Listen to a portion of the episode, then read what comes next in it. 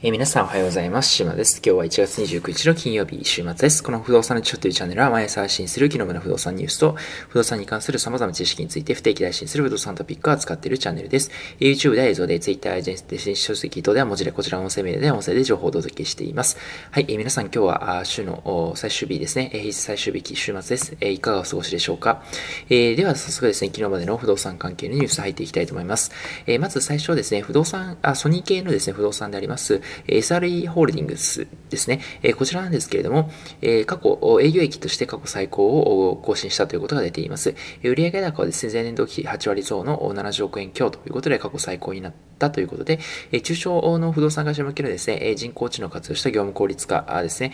クラウドの契約数が想定を上回ったということが出ています。え続いてですね、えパクタワー勝ち時ですね、え久々の、またですね、え都心のマンションですね、え湾岸エリアの大型のマンション開発ですけれども、ミッド島とですね、それからサウス島という2つがあります。どちらもかなり大規模なもので、えミッド島はですね、1121個、えですね、それからサウス島については1665個ということで、非常に大規模なマンション開発になりますけれども、非常に好調だという、販売が好調だということが出ています。えというのもですね、既存のですね、築浅のタワマンのかからの高い階の方が結構増えているということが出ているということで、えー、まあ、建物がですね、非常に斬新なデザインになっていたりとか、えー、勝ど景気直結になっていたりということで、えー、アクセスこの辺り重視して、え既存のマンションを売って、こちらに買い替えをするという方が増えているということが出ています。えそれから続きましてですね、え三井住友トラストホールディングスですけれども、えこちらがですね、え連結の業務順純利益が6%減の1130億円になったということが出ています。2020年4月から12月期の第3四半期までの累計ですね。3月期の業績見通しについては、前年度期14%減の1400億円をですね、見込んでいるということが出ています。今回のですね、コロナの影響で、不動産関係のですね、中間における手数料収入が減ったり、あと投資信託や保険等の販売も減ったということが大きな要因だというふうに出ています。えそれから続いてですね、アパホテルなんですけど、千葉市内にですね、新しい新ホテルを出していくということで、ルートインのですね、撤退後を刷新していくということが出ています。えやっぱホテル千葉中央駅前というのを出すということで、えルート、ホテルルートイン千葉の建物を取得して、えリニューアルということが出ています。え続きまして JR 西日本なんですけれども、物流センター事業に参入していくということで、不動産事業の拡大を急いでいくということで、2020年ですね、10月から12月期なんですけど、JR 西日本は最終赤字337億だったということがありました。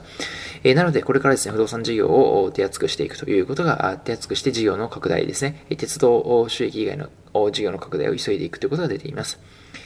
え、続きましてですね、全国の分譲マンションのストックなんですけれども、東京鑑定がですね、調べたデータによりますと、えー、26%が東京に集中しているということで、え、東京一直集中の性要素を呈しているということが出ています。え、続いて2番目がですね、神奈川県、え、3番目が大阪ということで、え、この東京、神奈川、大阪のこの上位3都道府県で全国の過半を占めるということで、えまあ、いかにですね、多くの方が東進に住んでいるかということがお分かりいただけるかと思います。えー、続いてですね、えー、神戸三宮に駅一体の複合ビルということで、阪急電鉄ほかのですね、えー、阪急不動産も含めてですけれども、新しいビルを作っていくということができています。えこちらですね、三宮駅に直通して、えおりまして、敷地面積は約7100平米ということで、え比較的大きな規模のですね、え物件になっていくということになります。で、えそれからですね、オフィスも入りますし、あとホテルですね。えホテルに関しては、阪急阪神ホテルズが運営するですね、宿泊主体型のホテル、レムプラスか神戸三宮ですね、209室も開業するということが出ています。えホテル、商業、オフィスの複合建物ですね。それから、三重県の桑名において、伊藤忠都市開発、それから伊藤忠商事がですね、新しく物流施設を開発するというふうに発表しました。こちらですね、もともとの開発地の所有者でありました、矢作建設工業と用地取得の売買契約を締結したということで、着工は2022年の4月、竣工は2023年の5月を予定されているということになっています。え、続きまして、え、賃貸住宅ですね、ビジネスラウンジということで、えー、3K ビルですけれども、え、賃貸レジェンスブランドでありますルフォンプロ,、え、プログレ、え、として、え、ですね、えー、モスターサクサ、それから蔵前、え、のを着工したというふうに発表しています。エントランスにビジネスラウンジですとか、あとウェブ会議ができるような防音性にも配慮した個別スペースも、個別ブースも設けるということが出ています。え続いて東京リバブルのニュースですけれども、えー、ホームページ上にですね、特設サイト、リバブルアウトレット不動産モールというのを開設しました。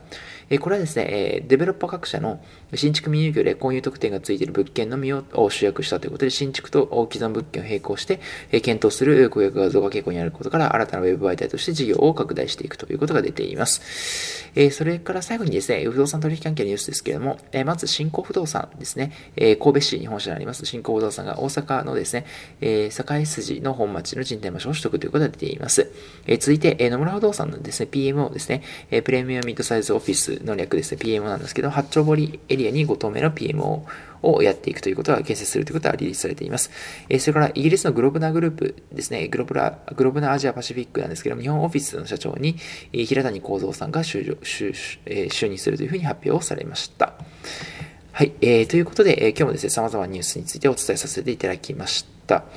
えー、まあ、不動産ですね、えー、不動産業界業界にいる会社の中でも、プラスで成長しているところまではマイナスで成長しているということもあり、今、例えばソニー系のですね、不動産であれば、えクラウドというですね、えテクノロジーを活用したもので、え増収益ですけれども、例えば三井不、えー、住友トラストホールディングスであれば、え対面の仲介が多いということもあり、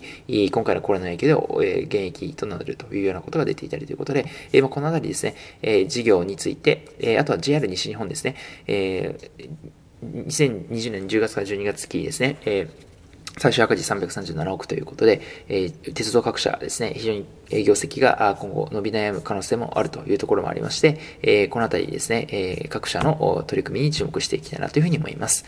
はい、えー、今日はこちらで以上となりますけれども、えー、こちらの不動産の辞書のチャンネルでは、あ音声、えー、メディア以外にも YouTube 電子書籍、Twitter、ノートで日々情報を配信しております。えー、出版した電子書籍等もですね、不動産ジャンル等々で、えー、トップ5にランクインしたりということを、えー、させていただいておりますので、概要欄の方にですね、YouTube と合わせてリンク貼っております。ぜひ一度ご覧いただきましたら幸いです。え、それでは皆さん本日もまたお会いしましょう。